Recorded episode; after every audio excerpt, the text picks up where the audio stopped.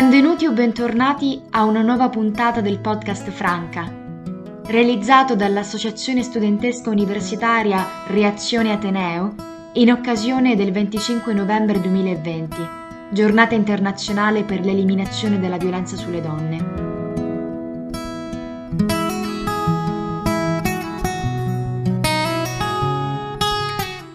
In questa terza puntata, dal titolo discriminazione in ambito lavorativo, differenze di trattamento, analizzeremo gli strumenti giuridici di tutela predisposti dal nostro ordinamento per contrastare il fenomeno della discriminazione di genere in ambito lavorativo, a cura dell'avvocata Claudia Pedrotti.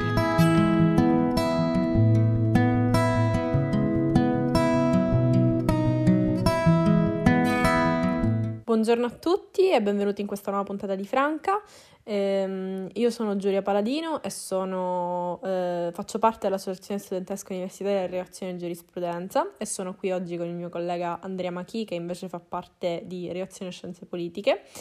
E, e siamo qui oggi con eh, l'avvocata Claudia Pedrotti che è referente del Centro Studi Giuridici e Consulenza Legale UDI Palermo eh, per trattare eh, delle discriminazioni eh, ai danni delle donne eh, in campo lavoristico, sindacale e, e salariale. Noi volevamo partire inizialmente da un'analisi storico-giuridica della discriminazione femminile nel contesto lavorativo, in ambito lavorativo, e volevamo chiederle in che modo si è evoluto questo fenomeno della discriminazione nel corso della storia e all'interno dei diversi contesti sociografici di cui comunque le donne hanno sempre fatto parte. Allora, noi con la nostra storia eh, dobbiamo senz'altro partire proprio dalle origini di quello che è la storia del, dei popoli del Mediterraneo e quindi dalla storia di Roma per noi. Potremmo andare anche più indietro nel tempo, ma ci possiamo fermare alla storia romana. Eh, il problema della questione femminile è sempre stato nella storia un problema molto sentito, ma proprio sulla eh, considerazione data alla donna. Se noi andiamo a guardare la storia romana, eh, sappiamo che il potere, quando è nato proprio il sistema del patriarcato, nel senso che la famiglia era eh, gestita dal pater familias che ricordiamoci aveva sui sottoposti che erano anche i figli, non erano soltanto i servi, erano sottoposti al capofamiglia anche i figli maschi e femmine e il capofamiglia, il pater familias, deteneva eh, la potestà di vita knecis sulla, su, sui sottoposti. Solo che mentre il figlio maschio eh, morto il pater familias, eh, acquisiva una sua capacità di diventare a sua volta il pater familias o con l'emancipazio arrivava ad avere un potere, eh, a, a poter esercitare eh, un potere di agire, eh, ad avere una capacità giuridica, per la donna questo non avveniva, tant'è che per la donna la donna o rimaneva sotto la il potere, la potestas del pater familias o comunque veniva eh, passata con la convenzio in manus, veniva passata alla eh, famiglia del marito col matrimonio. Anche quando la donna non si sposava, aveva bisogno per poter agire di un tutor e il tutor era tanto il tutor eh, nell'età prepuberale che il tutor mulieris poi quando la, la, la donna acquisiva la capacità di generare, quindi diventava maggiorenne. Questo stato di cose che ci sembra lontano nel tempo, perché poi è chiaro che eh, non è che ci si è fermati, vero è che sono passati 2000 anni, ma eh, nel diritto, nella società, la donna ha sempre di più cercato di smussare, di sgretolare queste convinzioni contro di lei per acquisire sempre di più una sua posizione valida nella società e quindi non essere più relegata soltanto alla famiglia e all'attività riproduttiva, ma ad avere una posizione valida nel, eh, nella, e attiva nella società. Eh, ci sono tanti esempi nell'arte, nella società civile, eh, che hanno fatto ehm, vedere come queste donne hanno davvero lavorato. Passiamo tutti i 2000 anni fino all'Ottocento, eh, quindi fino all'inizio del, del, del, del secolo del Novecento. Eh, troviamo che per esempio anche la Chiesa riesce a cercare di tutelare di più la donna come essere umano e non soltanto come madre. Eh, abbiamo, un, ehm, abbiamo, noi il riferimento al codice civile del 1865, eh, che è un codice che ancora risente molto di questa considerazione data alla donna pressoché nulla è sempre soggetta alla potestas del marito. Eh, il diritto familiare con la posizione proprio della donna nell'ambito della famiglia, anche con il nostro codice del 1875, rimane tale. La donna è soggetta al potere del marito. Ma anche nella rivoluzione, precedentemente, anche la rivoluzione francese, che noi eh, abbiamo come punto di discrimine nella, eh, nella, eh, nello sviluppo della nostra società, non è che avesse riservato chissà quale grande riconoscimento alla figura femminile. Arriviamo agli inizi del Novecento. Agli inizi del Novecento noi assistiamo dopo la, eh, il primo evento bellico, che il primo evento bellico porta a eh, utilizzare, eh, la società ha bisogno di utilizzare le donne sempre di più fuori dalla famiglia, perché gran parte della forza maschile era eh, concentrata nell'evento bellico.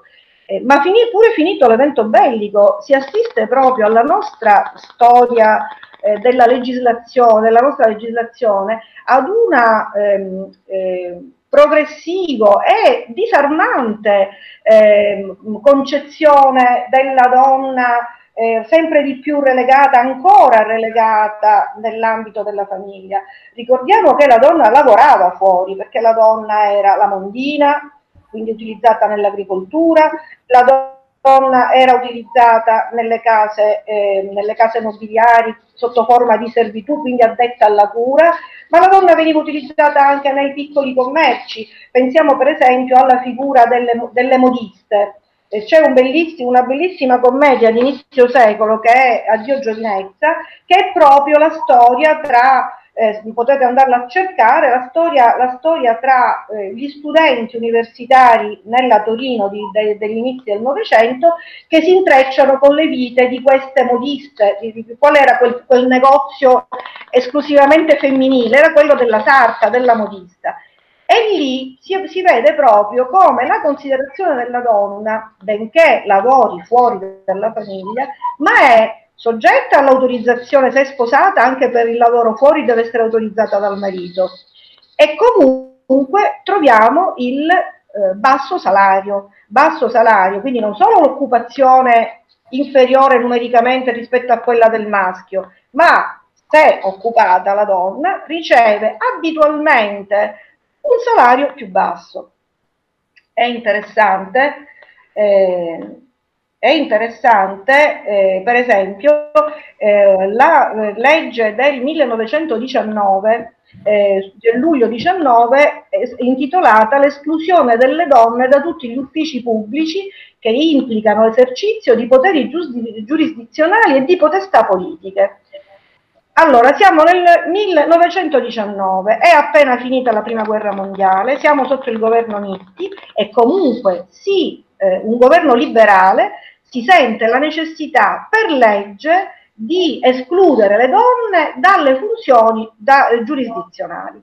Questa legge soltanto nel 1963 verrà, verrà ehm, eh, abrogata perché si dirà dopo una, dopo una mh, sentenza della Corte Costituzionale eh, si dirà non è possibile questa discriminazione e chiaramente perché? Perché il discrimine successivo è la Carta Costituzionale. Eh, però, a parte il 1919, che è il governo liberale, poi assistiamo ad una progressiva, con l'avvento del, del Partito Nazionale Fascista, abbiamo una legislazione sistematica di demolizione della figura della donna nel mondo del lavoro. Ve ne dico qualcuno. 1927, riduzione dei salari femminili. Ancora nel 27 si esclude la donna dall'insegnamento delle materie di lettera e filosofia nei licei. 28 eh, si esclude la donna dalla qualifica dirigenziale nella pubblica amministrazione. 33 limitazione allo studio, si aumentano le tasse universitarie per le donne. Quindi questa è una sistematica, eh, porre sistematicamente maggiori ostacoli all'accesso delle, de, de, lavoro, delle donne nel lavoro fuori dalle famiglie. Eh, poi abbiamo nell'agricoltura, eh, nel 1934, la cosiddetta legge Serpieri, la legge Serpieri che introduce nell'agricoltura il famoso coefficiente Serpieri. Le donne adibite in agricoltura non, eh, hanno un diritto ad un salario ridotto del 40% rispetto a quello degli uomini. Anche questo coefficiente Serpieri viene abolito soltanto agli inizi degli anni 60. Eh, aspetta un attimo perché c'è un problema di... Ah, forse sono io. Aspetta. I rischi della diretta, non si preoccupi. I rischi della diretta, avevo dimenticato di collegare la presa. Vabbè, ma non c'è problema dicendo. perché tanto poi il nostro collega modifica. Sì, allora, è importante, questo dicevo sul, sul coefficiente Serpieri, è importante questo coefficiente perché se noi pensiamo che da questi anni eh, della dittatura fascista, che poi eh, la, siamo con un re in carica nella dittatura fascista, eh, la seconda guerra mondiale, arriviamo alla Costituzione della Repubblica, benché la Costituzione con un linguaggio chiaro e talmente chiaro da essere quasi disarmante, elementare, eh, non, non, è possibile, leggendo la nostra Costituzione, che si, ci sia un'attività di interpretazione diversa. Il linguaggio è semplice, eppure i principi costituzionali sono fissati con un grande lavoro della, dell'Assemblea Costituente, ma perché i principi costituzionali vengano davvero recepiti nella legge ordinaria e quindi nella gestione quotidiana della società, ne, occorrono 20 anni, 30 anni, cioè non è un qualcosa di eh, principio costituzionale che viene immediatamente a modificare la legge ordinaria. La legge ordinaria per essere modificata in funzione dei principi costituzionali ha bisogno di un lavoro di 40 anni. Eh, e ancora non basta perché se andiamo a guardare il lavoro fatto dalle eh, voi mh, mm, da, soltanto da recente purtroppo, ma meno male ci si è arrivati, mentre prima eravamo abituati con una, con una, mm, con una eh, concezione anche nel nostro linguaggio soltanto di società patriarcale e quindi di genealogia da padre in figlio, eh, noi abbiamo sempre parlato di padri costituenti. Da qualche decennio, da, da, da, da circa dieci anni, invece parliamo anche di madri costituenti, perché benché in, minura, in misura ridotta, ma nell'Assemblea Costituente sono state presenti diverse figure femminili di grandissima importanza. Eh, singolare è nella formazione, nella stesura dell'articolo 51 che riguarda proprio l'accesso delle donne eh, nella pubblica amministrazione, vedere quanta resistenza eh, abbia avuto il principio, la, proprio l'attuazione del principio dell'uguaglianza, che è principio costituzionale, però anche riservato riguardo all'accesso delle donne nella, nella pubblica amministrazione. Col venir meno quindi di tutte quelle leggi precedenti e prima fra tutte la famosa legge del 1919 di cui parlavamo prima.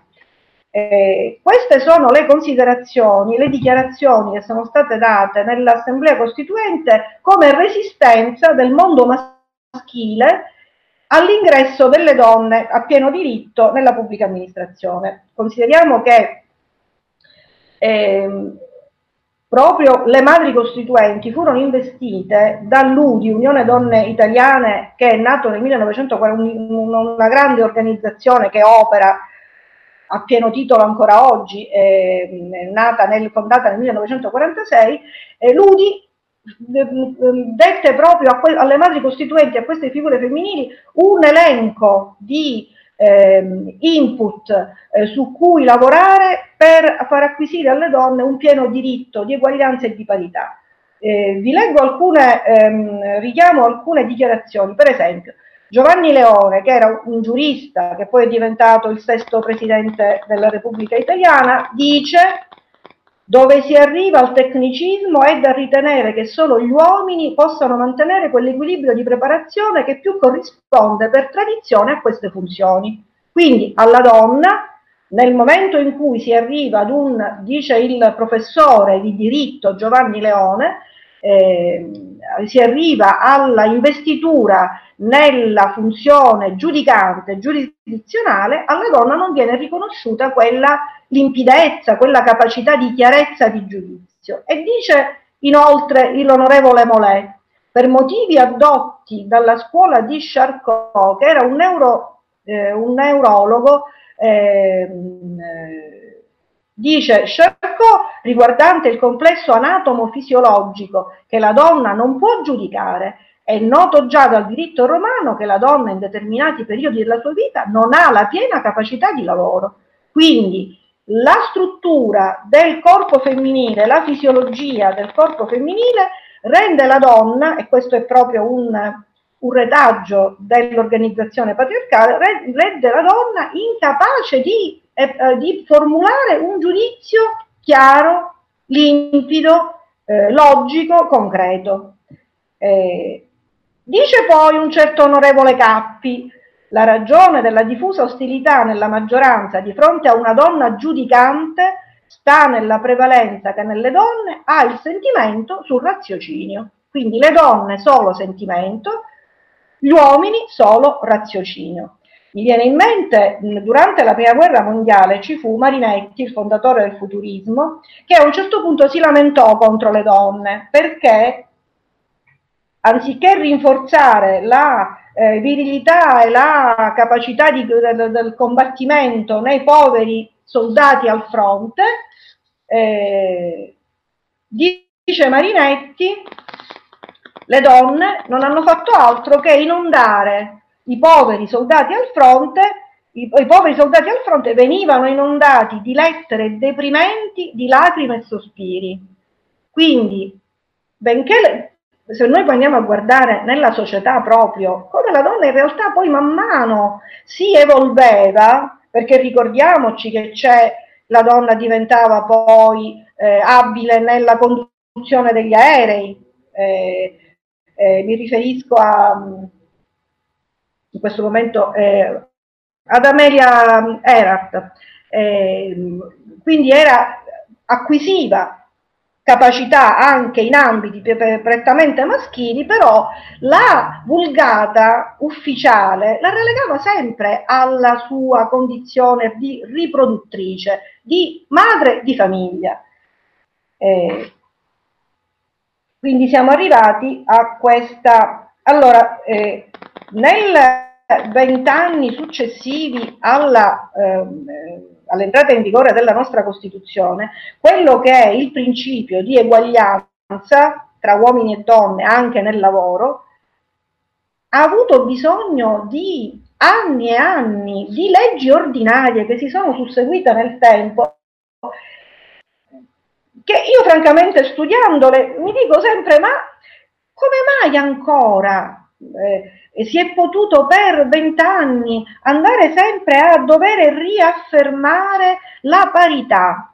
Vero è che la, ehm, la situazione, mm, non chiamiamo la situazione, la caratteristica fisiologica delle donne è quella del corpo della riproduzione eh, e della gestazione, perché anche il maschio eh, ha la capacità riproduttiva, ma il corpo della donna ha quella funzione della gestazione, quindi di, custodi- di custodire di far crescere l'essere umano. Perché se poi le società si evolvono e numericamente come forza lavoro, perché nel, nella società capitalista eh, se non c'è forza lavoro difficilmente tutto può essere sostituito dalle macchine, quindi si chiede la forza lavoro ma la forza lavoro te la può dare il corpo della donna che eh, custodisce per nove mesi il figlio, lo nutre, lo fa crescere e lo partorisce. Questa è una caratteristica eh, ovvia, ovvia nella sua, nella sua naturalezza, eh, che ha bisogno di cura. E nella Costituzione questa cura particolare a questa caratteristica delle donne fortunatamente è stata data. C'è stato un periodo nella storia anche degli anni 70 del femminismo che si è pensato ad una, un eccessivo paternalismo nella Costituzione riguardo proprio a questo articolo che è relativo alla cura della donna come madre. Io non sono convinta di questo, perché anzi è proprio a maggior ragione in questo momento ci dà la possibilità di una garanzia del corpo delle donne, proprio per noi non la possiamo eliminare, la nostra caratteristica biologica è questa, la dobbiamo però tutelare perché il periodo della gestazione per le donne è un periodo delicato. Nella, nel linguaggio comune noi cosa abbiamo sempre sentito? Parlare di una condizione della gravidanza come stato interessante. Eh, l'avete, l'avete sentito anche voi. Lo sta perché è stato interessante? Solo perché una vulgata della, della, della una popolare? No, è proprio perché c'è una situazione particolare in quel momento.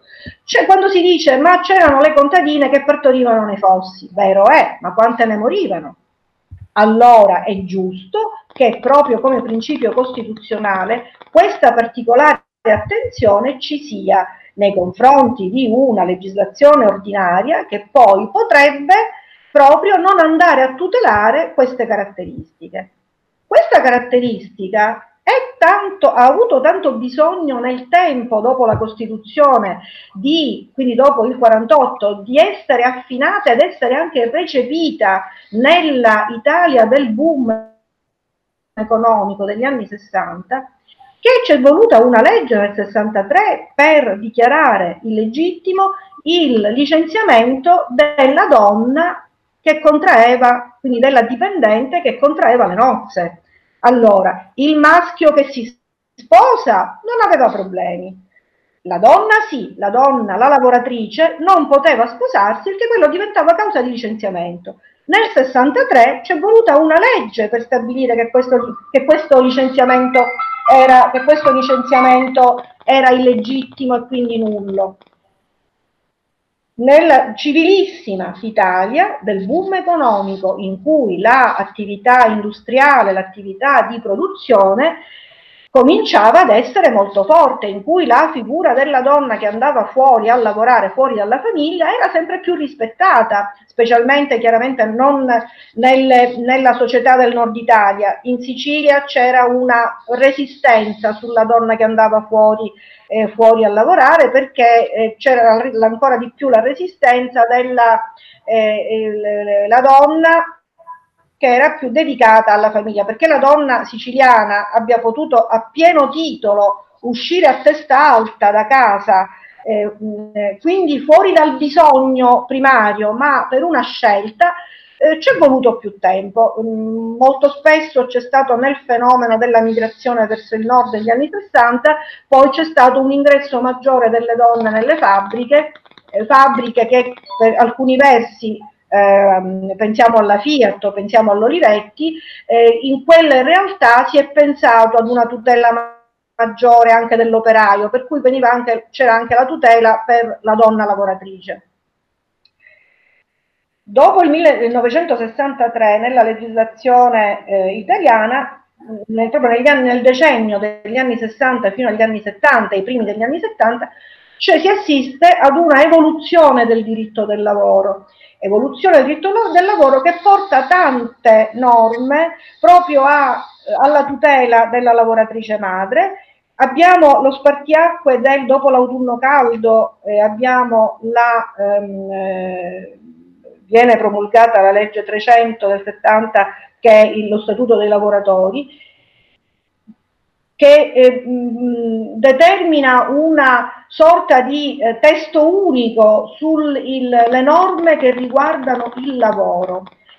Ma pur dopo il bellissimo Statuto dei lavoratori che ancora celebriamo, eh, che è stato, che si è cercato di smontarlo in tutti i modi, pensiamo all'articolo 18, eh, ci sono volute delle norme specifiche per una maggiore tutela della lavoratrice madre, per individuare il periodo di interdizione dal lavoro due mesi prima della data presunta del parto e tre mesi dopo. Non era possibile perché era illegittimo il licenziamento combinato durante il periodo di interdizione obbligatoria. Eh, purtroppo con l'inizio degli anni 2000 la situazione è un po' peggiorata perché abbiamo assistito anche alla, ehm, eh, al fenomeno delle dimissioni in bianco, eh, dalla Cassazione ritenute pure illegittime. Eh, tant'è si faceva firmare alla lavoratrice, perché poi dobbiamo guardare la legislazione, eh, la legislazione, quindi l'ufficialità delle situazioni e poi invece calarci nelle realtà. I datori di lavoro, le donne un, le ricattano. Il fenomeno del ricatto alla lavoratrice è ehm, da molti punti di vista. Da questo punto di vista del matrimonio e della eh, capacità della donna di, eh, riguardo alla vita privata di diventare madre, eh, quindi abbiamo assistito a situazioni in cui veniva fuori che la donna era stata al momento dell'assunzione, veniva, le veniva fatto firmare alla lavoratrice una, un atto di dimissione in bianco, la cui data sarebbe stata poi aggiunta dal datore di lavoro al momento in cui il, si fosse presentata la gravidanza della lavoratrice. Quindi figurava non un licenziamento ma una dimissione. Eh, la Cassazione si è espressa su, sull'illegittimità di queste, di queste eh, dimissioni in bianco tutto il sistema della legislazione sul lavoro delle donne è stato poi riordinato nel 2001 in, una, in un testo unico che ha eh, eh, abrogato certe norme e, e quindi eh, guardato a, complessivamente eh, alla tutela della lavoratrice madre, ma anche dei, eh, dei permessi parentali riconosciuti anche al padre, al, eh, proprio alla, alla, figura maschile, dando un valore per entrambi, uomini e donne, anche al, eh, al padre, del, al, al, marito, al padre, al, eh, all'uomo che si può anche fare carico della, eh, della, interdizione per il permesso parentale, i diritti per la crescita, per la crescita del figlio. Eh, sul, ehm,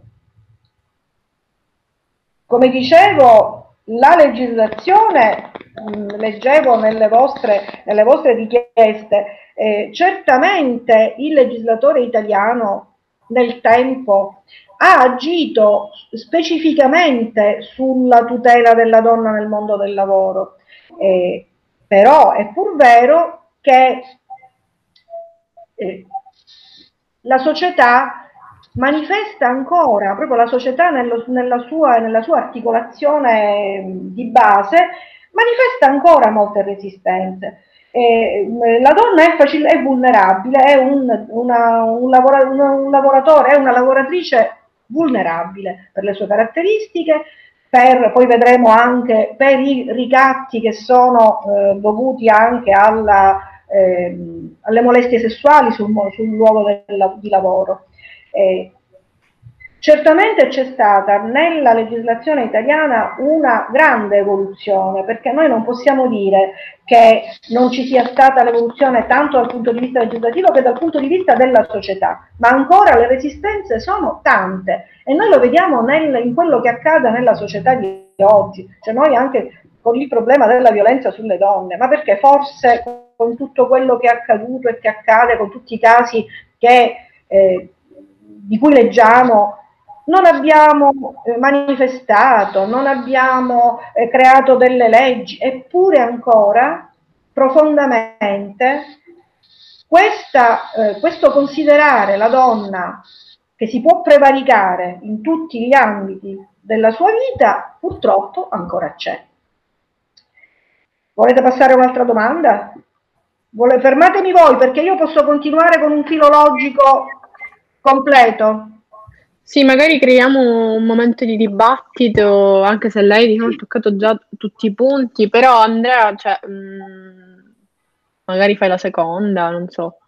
Ecco, sì, eh, L'abbiamo, eh, abbiamo in realtà già toccato questo argomento, ma comunque possiamo ridefinirlo. Infatti eh, abbiamo parlato del discorso della maternità e del fatto che la donna eh, molto spesso sia all'interno, sia meno all'interno di certi ambiti lavorativi proprio eh, per, per, la maternità. Eh, eh, ma secondo lei il eh, legislatore è intervenuto in maniera sufficientemente proficua da questo punto di vista, ovvero ha implementato in modo sufficiente il, il coinvolgimento della donna nel mondo del lavoro? Allora, per quello che, come dicevo prima, dal punto di vista eh, della legislazione, le tutele ci sono e se noi mettiamo insieme, c'è la tutela della lavoratrice madre, sappiamo anche che la lavoratrice non può essere discriminata quindi nel suo lavoro per il fatto di essere madre, ma poi nella pratica, a parte le norme, noi tutto, tutta questa garanzia la troviamo non molto, perché se noi vediamo che il problema è stato rilevato non soltanto in Italia, ma è un problema rilevato a livello mondiale, se ne occupa il Fondo Monetario Internazionale, se ne occupa l'Organizzazione Internazionale del Lavoro. Quindi c'è un problema che riguarda a livello mondiale proprio la concezione sulle donne, la, la considerazione che il mondo anche lavorativo e quindi il, il modello, eh, il, il modello economico che la, le nostre società hanno, hanno sposato, que, prevalentemente quello capitalistico, eh, che considerazione dà alla donna.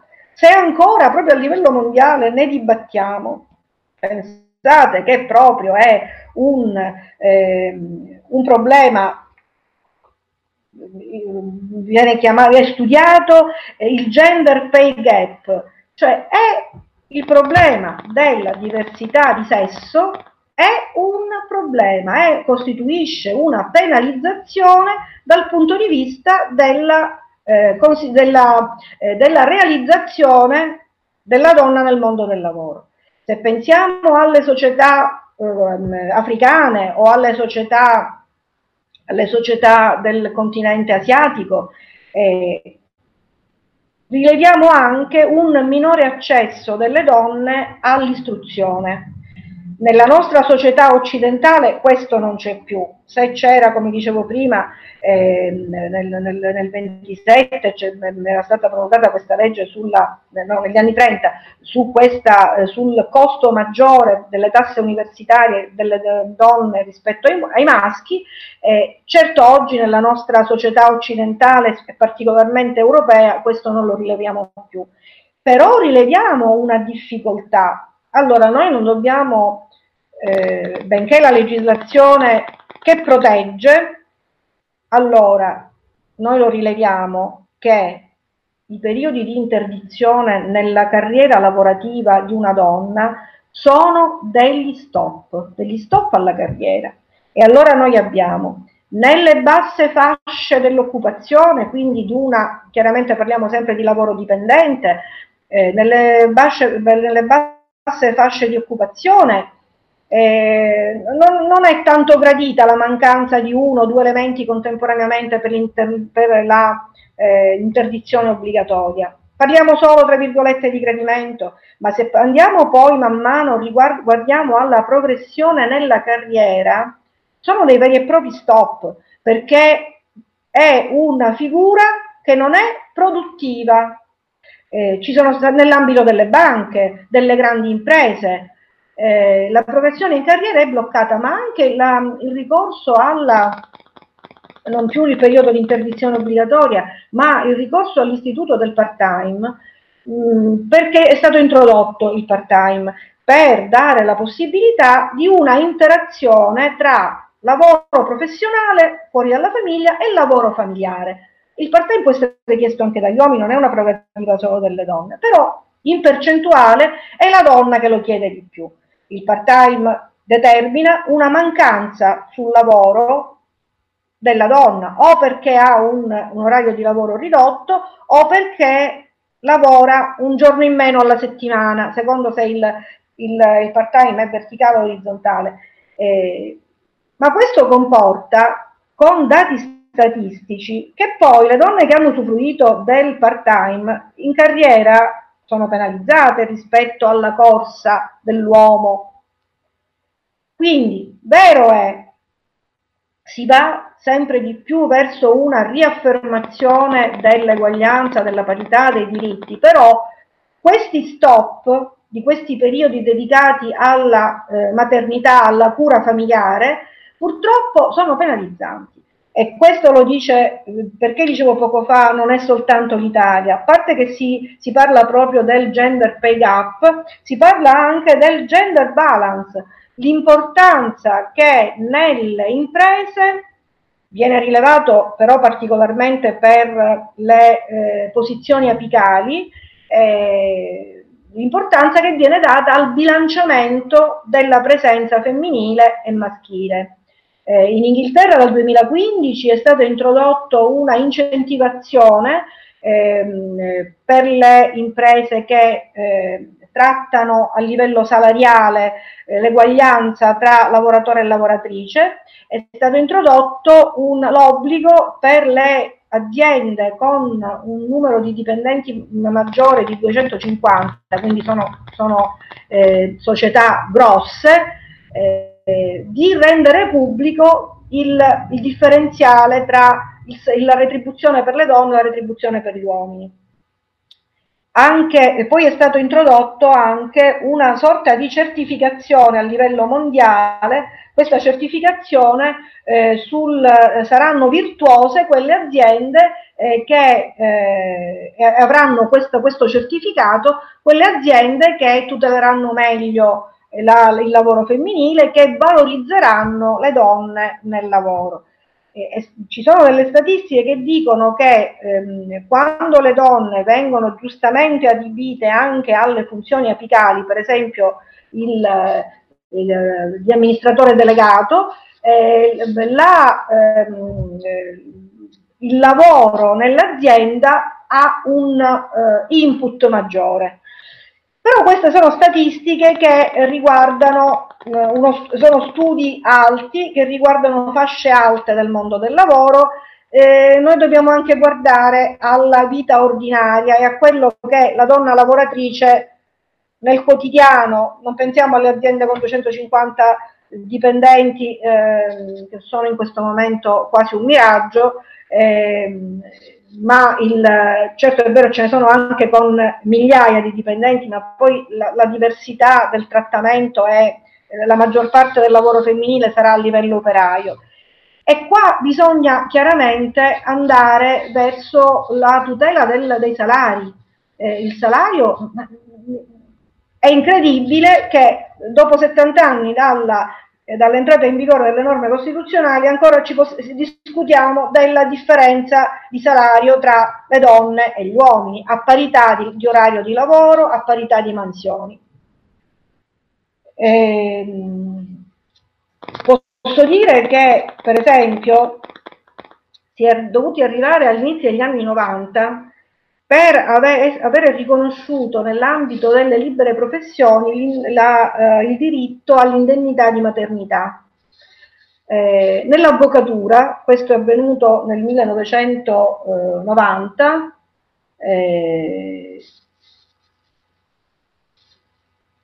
per, ancora oggi il problema su, con la lavoratrice madre libera professionista, l'avvocato chiamiamola avvocata, avvocatessa, anche sul, sul um, o avvocato eh, sul, sul, nome eh, si discute tantissimo. Eh, allora, il libero professionista, io posso dire se ho una, eh, sono in maternità, eh, la mia esperienza personale è stata eh, per, una, per, la mia prima figlia, ho lavorato fino al giorno prima del parto, salendo e scendendo le scale perché dovevo dare, il, eh, dovevo dare l'incarico, a, eh, ho chiesto la cortesia a qualche collega di sostituirmi per il lunedì successivo, ho partorito il sabato. La seconda figlia non l'ho potuto fare, quindi perché dicevo eh, la, lo stato interessante, Ogni gravidanza è particolare, Ci sono gravidanze per cui puoi sgambettare fino al momento in cui vai a partorire, ci sono delle gravidanze per cui questo non lo puoi fare.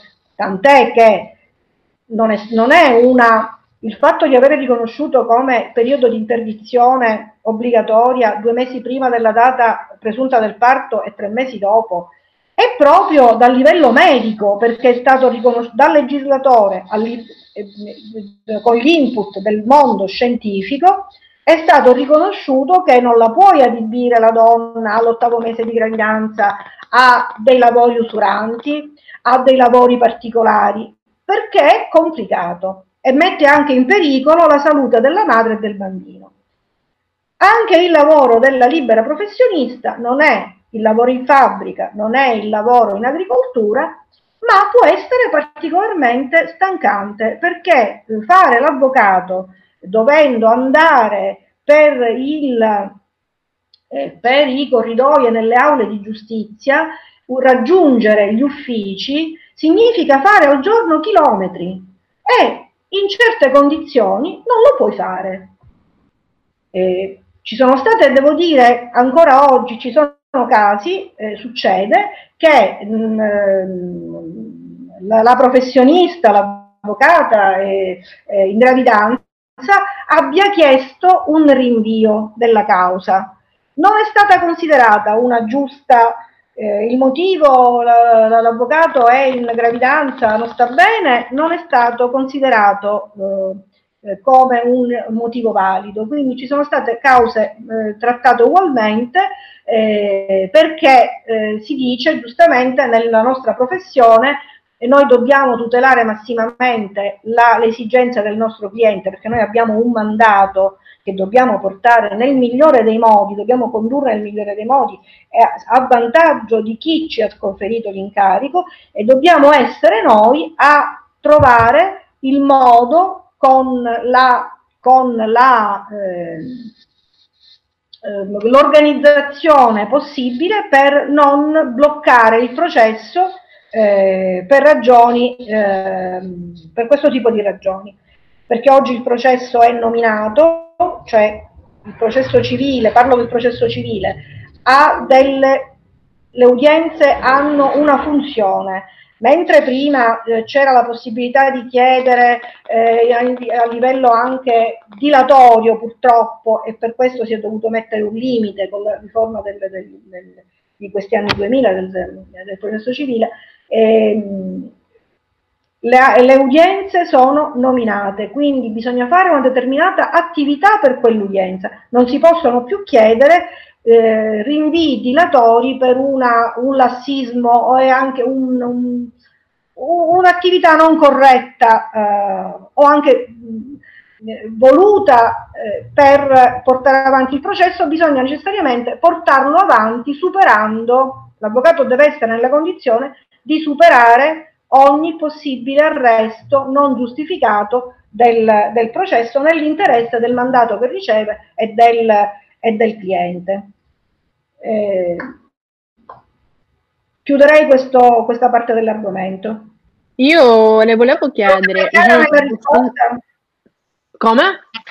Ho risposto esaurientemente a quella domanda? Sì, sì, sì, sì, assolutamente. Senza dubbio. Tra l'altro tocca più punti diversi, perché poi il discorso alla fine è, è diciamo, sempre lo stesso. Ma eh, io, spostandoci un po' per quanto riguarda la, il lavoro di nuovo dipendente, no? La eh, differenza salariale, che a parte che mh, sentire tutte queste, eh, io non conoscevo esattamente i termini delle leggi, che proprio eh, negli anni passati eh, consideravano la donna inferiore non tanto, eh, cioè proprio in quanto fisicamente, come se ci fossero delle caratteristiche biologiche che la rendessero inferiore, comunque meno adatta a svolgere determinate professioni anche soltanto intellettive, quindi non, sol- non, manuali, ma soltanto intellettive. Ma questa distinzione salariale che appunto sussiste maggiormente nel campo del lavoro dipendente, nella, nella classe operaia, cioè nasce da, rea- da, un reale sentimento di superiorità che gli uomini, che il legislatore hanno nei confronti della donna, o nasce proprio, a mio avviso, a mio parere, quasi come un disincentivo alla donna, verso la donna proprio nel, nel ricoprire delle, delle, mansioni lavorative, come se il fatto che le donne vengono pagate di meno, questo possa essere per loro un disincentivo a non lavorare proprio direttamente e ad occuparsi semplicemente della, della, della casa, della famiglia e stare dentro le mura di casa. Cioè, come se un po' la discriminazione salariale fosse appunto un deterrente per le donne a intraprendere una carriera lavorativa, qualunque essa sia. E poi sul fatto che spesso le donne hanno necessità di dimostrare il loro valore di più degli uomini per ricoprire determinate cariche, come se dovessero eh, confermare di valere quanto gli uomini, mentre nei, diciamo, nei confronti del sesso maschile questo pregiudizio iniziale non c'è. Quindi questa è una, una riflessione eh, e, e, le volevo chiedere appunto cosa ne pensa di, queste, di, questi due aspetti che ho citato. Ma sicuramente proprio nella concezione eh, che la società ha riservato alla, alla donna, eh, il fatto che la donna cominci sempre con un handicap iniziale, quindi deve superare una difficoltà in più, eh, c'è sempre stato eh, perché la, purtroppo eh, anche con il problema della funzione riproduttiva c'è, sempre stato una, una sorta di, di, riserva. Vediamo un po' che sa fare. Eh, lo dico a livello emblematico, eh, quando io ho cominciato al, eh, ad entrare nelle aule di giustizia, eh, a parità, io con il mio collega con cui avevo studiato e con cui mi ero laureata, io ero signorina, il mio collega di 20 anni, quindi mio coetaneo, con il suo bel vestitino con la cravatta, era avvocato. Perché la donna non poteva, la donna pure laureata, avevi giurato, avevi superato il tuo bellissimo esame, però potevi essere la segretaria, l'assistente, quindi eri signorina. Io mi sono trovata dopo qualche anno, quindi quando già era chiaro che io facessi l'avvocato, eh, mi sono trovata eh, in un'udienza, non lo posso dimenticare, e un avvocato molto più anziano eh, mi si rivolge con signora. Allora io ho detto, avvocato, io in questa, in, questo, eh, in, in udienza, io per lei sono avvocato. E questo signore mi, mi, fece tutto un discorso, ah ma avete voluto la parità, ma io intanto le sto dando della signora, quindi non è che la sto offendendo. Ho detto, io non mi sono offesa, però fuori mi chiamerà signora, davanti il magistrato, in aula, mi deve dare il titolo.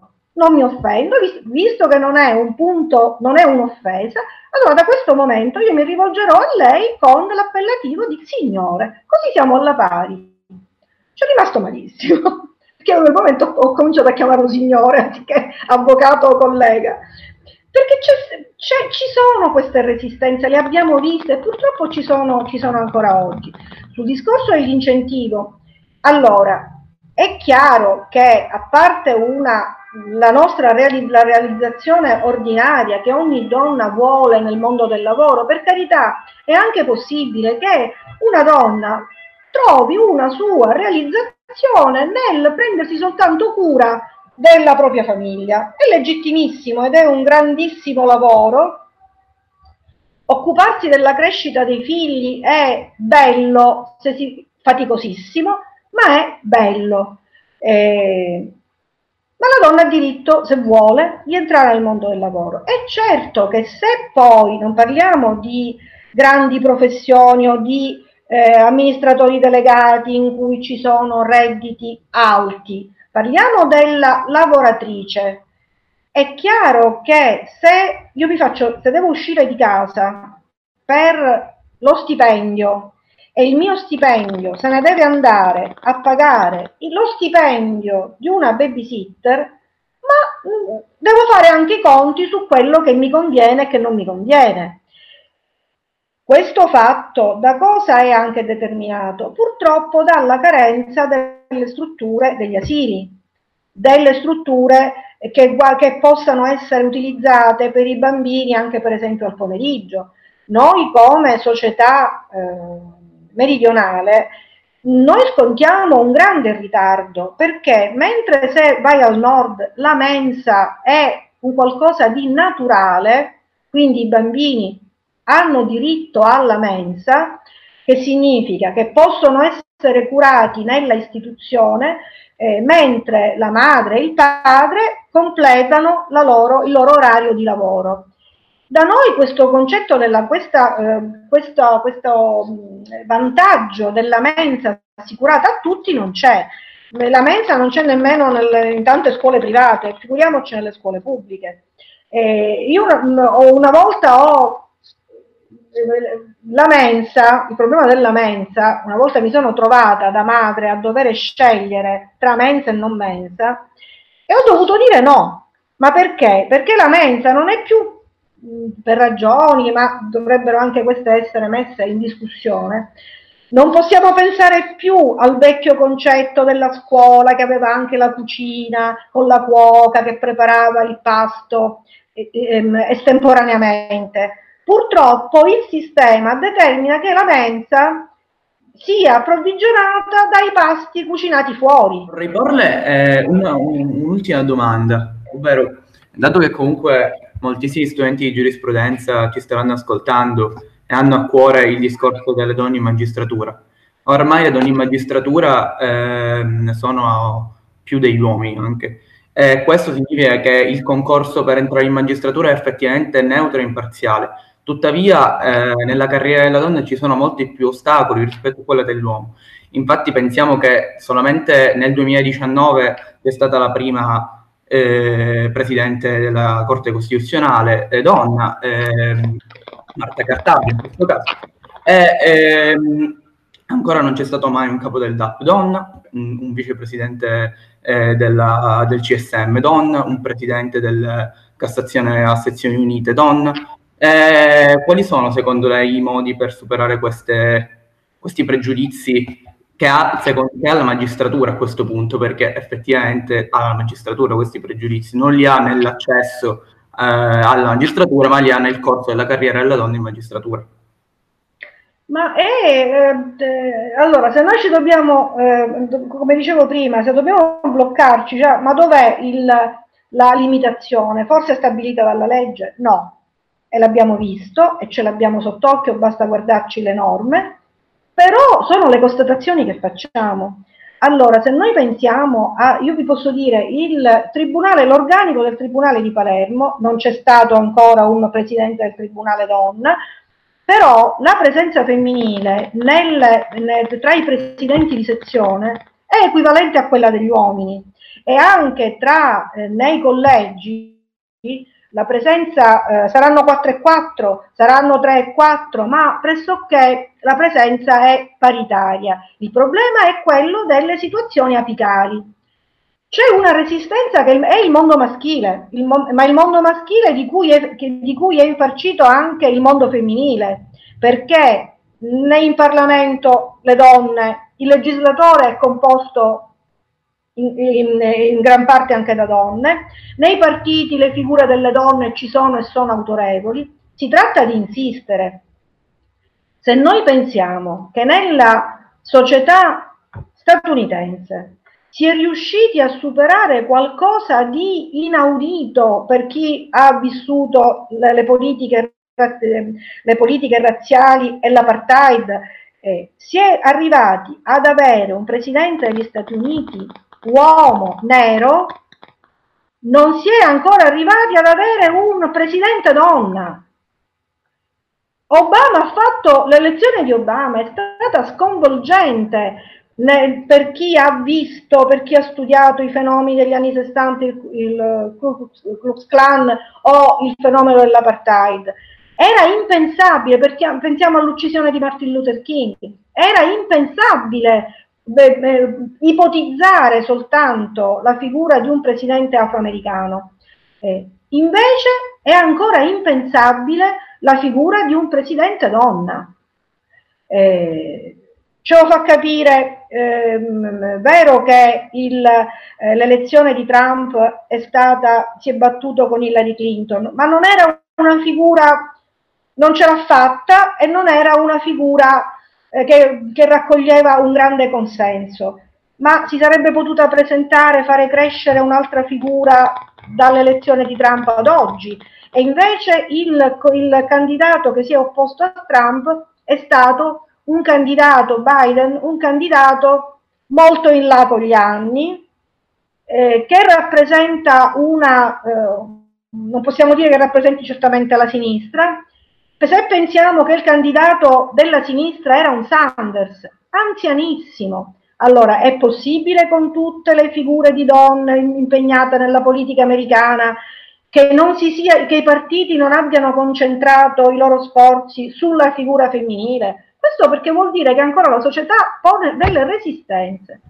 Andiamo alla magistratura. Ci sono magistrate eccezionali eh, che lavorano benissimo, io non voglio fare una differenza, lavorano meglio, lavorano peggio, non, non è questo perché si, ci sono persone che lavorano in maniera eccelsa, eh, però assistiamo a questo. Eh, Marta Cartabia soltanto l'anno scorso, che poi è stato emblematico perché poi è andata in pensione, quindi è, è stato una, una parentesi. Allora, eh, senza guardare alle, alle dietrologie ma alla realtà dei fatti, in contrapposizione alla legislazione, quando noi vediamo scoppiare il caso Palamara, che cosa vediamo? Che quelle nomine, cioè, com'è che non, non, è stato nominato eh, la donna alla, nella posizione apicale? C'è un malaffare dietro, un che fortunatamente viene scoperto, eh, un accordo per la spartizione del potere. Evidentemente in questi accordi per la spartizione del potere, che sono anche le nomine nella magistratura, eh, si assiste alla congiunzione del malaffare. Eh, e non dimentichiamoci, dicevo poco fa, a parte le caratteristiche fisiologiche della donna, eccetera, il problema delle molestie sessuali. Non è che la magistratura è scevra dalla molestia sessuale che può fare il piccolo datore di lavoro eh, nell'esercizio della tabaccheria alla commessa che sarà magari una ragazzina sprovveduta, ma avviene anche nelle situazioni di, culturalmente elevate, nella magistratura. Eh, mi riferisco particolarmente al caso eclatante degli ultimi due anni, il caso Bellomo. Allora, il caso Bellomo, mi chiedo, secondo voi e secondo chi può pensare che nessuno sapesse di quello che succedeva? C'era bisogno di che ci fosse la denuncia che noi sappiamo perfettamente quando il, la vittima della violenza eh, subisce una coartazione suoi, eh, della sua intelligenza. Eh, necessitava che ci fosse proprio la denuncia per porre fine a quello scandaloso sistema Bellomo. Lo sapevano tutti a livello apicale nella magistratura. Magistratura composta da uomini e donne, e nessuno ha parlato fino a quando non c'è, proprio, non c'è stato proprio della, dell'intervento, dell'esposizione della singola figura, della singola ragazza.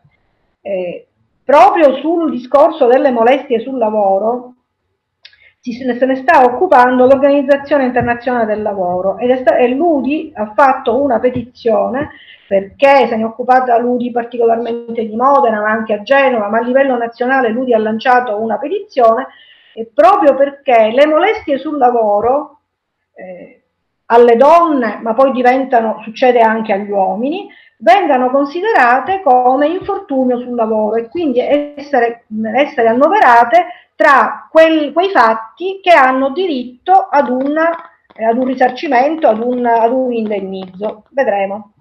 Eh, sul discorso, concludiamo sul discorso della magistratura, io vi posso dire che eh, è una resistenza ancora del, di un sentimento ancestrale patriarcale che alberga nella nostra società perché ci sono eh, donne bravissime, figure di magistrato veramente eccellenti, che non vanno bene soltanto per le sezioni, tante volte purtroppo ho sentito ancora oggi da qualcuno, di solito uomini, eh, dire che eh, eh, o che le magistrate sono più adatte ad essere adibite alle sezioni che si occupano di diritto di famiglia o per esempio al Tribunale per i minorenni.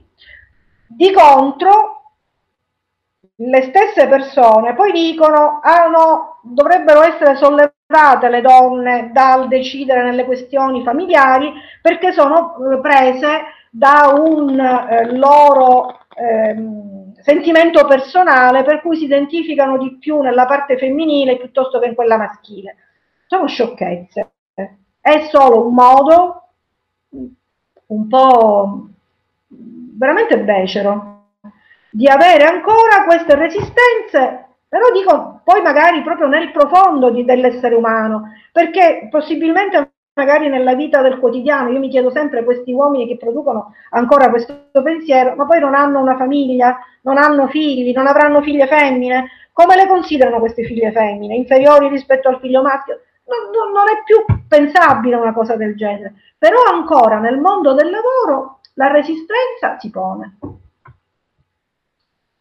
Volete mm, domandarmi altro? Mm, no, diciamo che abbiamo esaurito le, le questioni. Comunque, sì, questa chiacchierata ha quasi proprio insomma, messo paura perché la magistratura è uno dei miei obiettivi in futuro, diciamo, con la laurea in giurisprudenza, però è un mondo difficile, immagino. Ma ascolti, ma invece eh, perché paura? Mi dispiace averle stillato No, paura. no, assolutamente. È che um, in realtà uno poi pensa che quanto più lontano si vada eh, come studio, come professioni, eh, più si, sia, si, possa essere distanti da determinate dinamiche. In realtà, per come ci sono nel, nel ceto operaio, medio, come ha detto lei, le, le, le molestie, oh, cioè le molestie comunque le, il dover lottare contro la discriminazione di genere c'è anche nelle sfere più alte, forse ancora più silente, ancora più, più radicato e più difficile da, da estirpare perché poi le, la discriminazione di genere è talmente eh, inserita nel, nel, contesto sociale che uno nemmeno ci fa caso, cioè è quasi da essere addirittura trasparente ed è quella perché noi in realtà con questo progetto volevamo cercare di toccare tutti quei punti eh, della discriminazione quotidiana, proprio a livello quotidiano delle donne, perché è facile parlare di violenza, è facile parlare di stupro, è facile parlare di, discrim- cioè di, di molestie sessuali, tutti siamo bravi a dire la violenza è sbagliata, però poi in realtà le discriminazioni, quelle più, più sottili, più silenti, sono quelle più difficili da, da combattere, perché poi mh, è anche quasi come un volersi eh, mettere contro, cioè un voler sembrare magari esagerate nel nostro chiedere certe cose, un, un essere troppo, troppo pretenziose, anche con il semplice fatto dei, dei nomi, no? Della, del fatto io non sono signorina, io sono dottoressa, io sono avvocata. E questo magari certe volte ci fa dare delle esagerate, il femminismo non è questo, eccetera. Quindi è difficile. Eh, eh, guardi, allora, eh, per me che ho cominciato la professione negli anni Ottanta, eh, questo mi risulta un pensiero del genere, quello che lei ha espresso e che legittimamente ha espresso, perché lei ha espresso un disagio che evidentemente trova nella società di ogni giorno. Per me sembra quasi assurdo, perché dico, ma allora io perché cosa ho combattuto? Perché io, io nella mia persona, eh, mi sono sentita quando facevo il liceo, più, non, non, ero per niente, non mi sentivo per niente sminuita rispetto ai miei compagni maschi. Eh, nella mia università, ma non li ho guardati proprio i compagni maschi in maniera diversa, ho, ho preteso, n- non ho visto di essere trattata diversamente dal professore. C'erano professori che avevano un comportamento, eh, altri che ne avevano un altro, ma io ero capace di gestire me stessa. Nella professione, queste cose, del, come dicevo poco fa, il problema del titolo, signorina, signora, or, ormai signorina praticamente non si usa più perché eh, ci è voluta una legge per dire che alla maggiorenne eh, bisogna rivolgersi col signora. Eh, e questo ci fa quasi sorridere perché che il legislatore si debba occupare di questo, cioè non ha nient'altro, però capiamo che il legislatore poi deve anche recepire il, le spinte, i movimenti della società e deve anche ridare con la norma la regola per la società. Evidentemente il problema c'era e il problema diciamo, con la legge, sì, è necessario emanare una legge apposita. Ma d'altro canto l'abbiamo visto con tutta la legislazione che vi ho rassegnato. Allora, ehm, lo trovo assolutamente assurdo che oggi da parte di eh, giovani ci possa essere un comportamento di discriminazione nei confronti della donna, della ragazza, della collega. E per questo dicevo, ma io mi chiedo perché poi eh, negli esseri umani, il, ogni, eh, la caratteristica dell'essere umano è quella di essere immortale, perché il, no, l'essere umano che si riproduce sempre nuovo, sempre diverso, più immortalità di questa cosa c'è? L'essere umano ha la capacità, non è vero che è mortale, che non, ha la, non è eterno, l'essere umano è eterno, se non si distrugge da sé con la bomba atomica, i fenomeni della guerra, è eterno. Non, non solo è eterno, ma quando, siccome ci riproduciamo con i figli, con i figli, i figli, con le nuove generazioni, abbiamo sempre un essere umano nuovissimo, perché quello vecchio viene messo da parte e poi naturalmente muore. Ma l'essere umano poi diventa immortale. E com'è possibile che io partorisco figli maschi e figlie femmine, eh, con l'uomo, l'uomo genera figli maschi e figlie femmine e ancora oggi, dopo tutta questa storia, ci può essere un pensiero di non eguaglianza, di non rispetto paritario. Io mi sconvolgo sempre. E capisco però sempre che non basta mai, non basta mai. I fenomeni di violenza, di, eh, di femminicidi, quelli che con un termine che non è giuridico ma è ormai entrato nel, nel nostro discorso, quello dei filicidi. Dice, ma cos'è il filicidio? Purtroppo è il termine che ha coniato una povera mamma la mamma di Federico, un bambino ucciso dal padre nel, nel, nella, nei locali dello spazio neutro, in un posto che doveva essere assolutamente protetto, e questo bambino è stato ucciso, Federico, dal padre, e questa madre ha detto, ma questo è un figlicidio, e noi abbiamo, ci sono stati casi in questo 2000-2020, due o tre casi di eh, violenze, di, di, di uccisione di donne, che non sono state soltanto l'uccisione di donna, ma è stato anche l'uccisione dei figli. È possibile che un padre uccida i suoi figli? È un'aberrazione. Eppure sono situazioni che noi eh, vediamo, ma che dobbiamo fronteggiare, per cui il, il lavoro eh, nostro di ragazza degli anni 70, eh, vostro dei ragazzi degli anni 2000, ma è quello sempre di vedere, aprirsi gli occhi, vedere i fenomeni e combatterli, combatterli dal di dentro. Quindi entrateci nella magistratura, entrate nell'avvocatura, entrate nelle, nel, voi che avete l'opportunità e il privilegio di eh, poter accedere, di, aver, di, essere, di, di aver avuto l'accesso allo studio universitario, utilizzatelo nella vostra vita ordinaria, arrivate a, pretendete di arrivare alle posizioni apicali, quelle che vi soddisfano. Guardate vostra, al vostro interesse, fatelo, non c'è niente e nessuno che vi possa bloccare. E combattete per, per il vostro futuro, perché siete voi. Vorrei fare un'ultima osservazione, davvero posso capire l'intervento che ha fatto Giulia, nel senso che è normale che si possa avere paura eh, davanti a, a simili situazioni che accadono.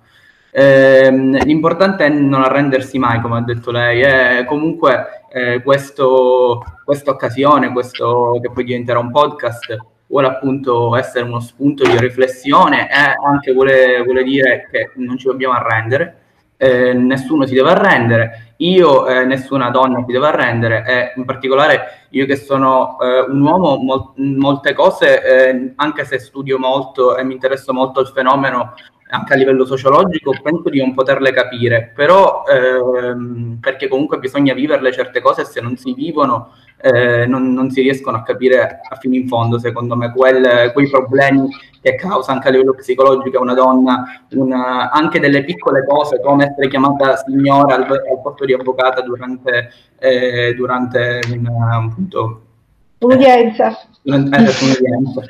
Ehm, e niente, per, per chiudere eh, voglio ringraziare l'avvocata Claudio Pedrotti. Eh, e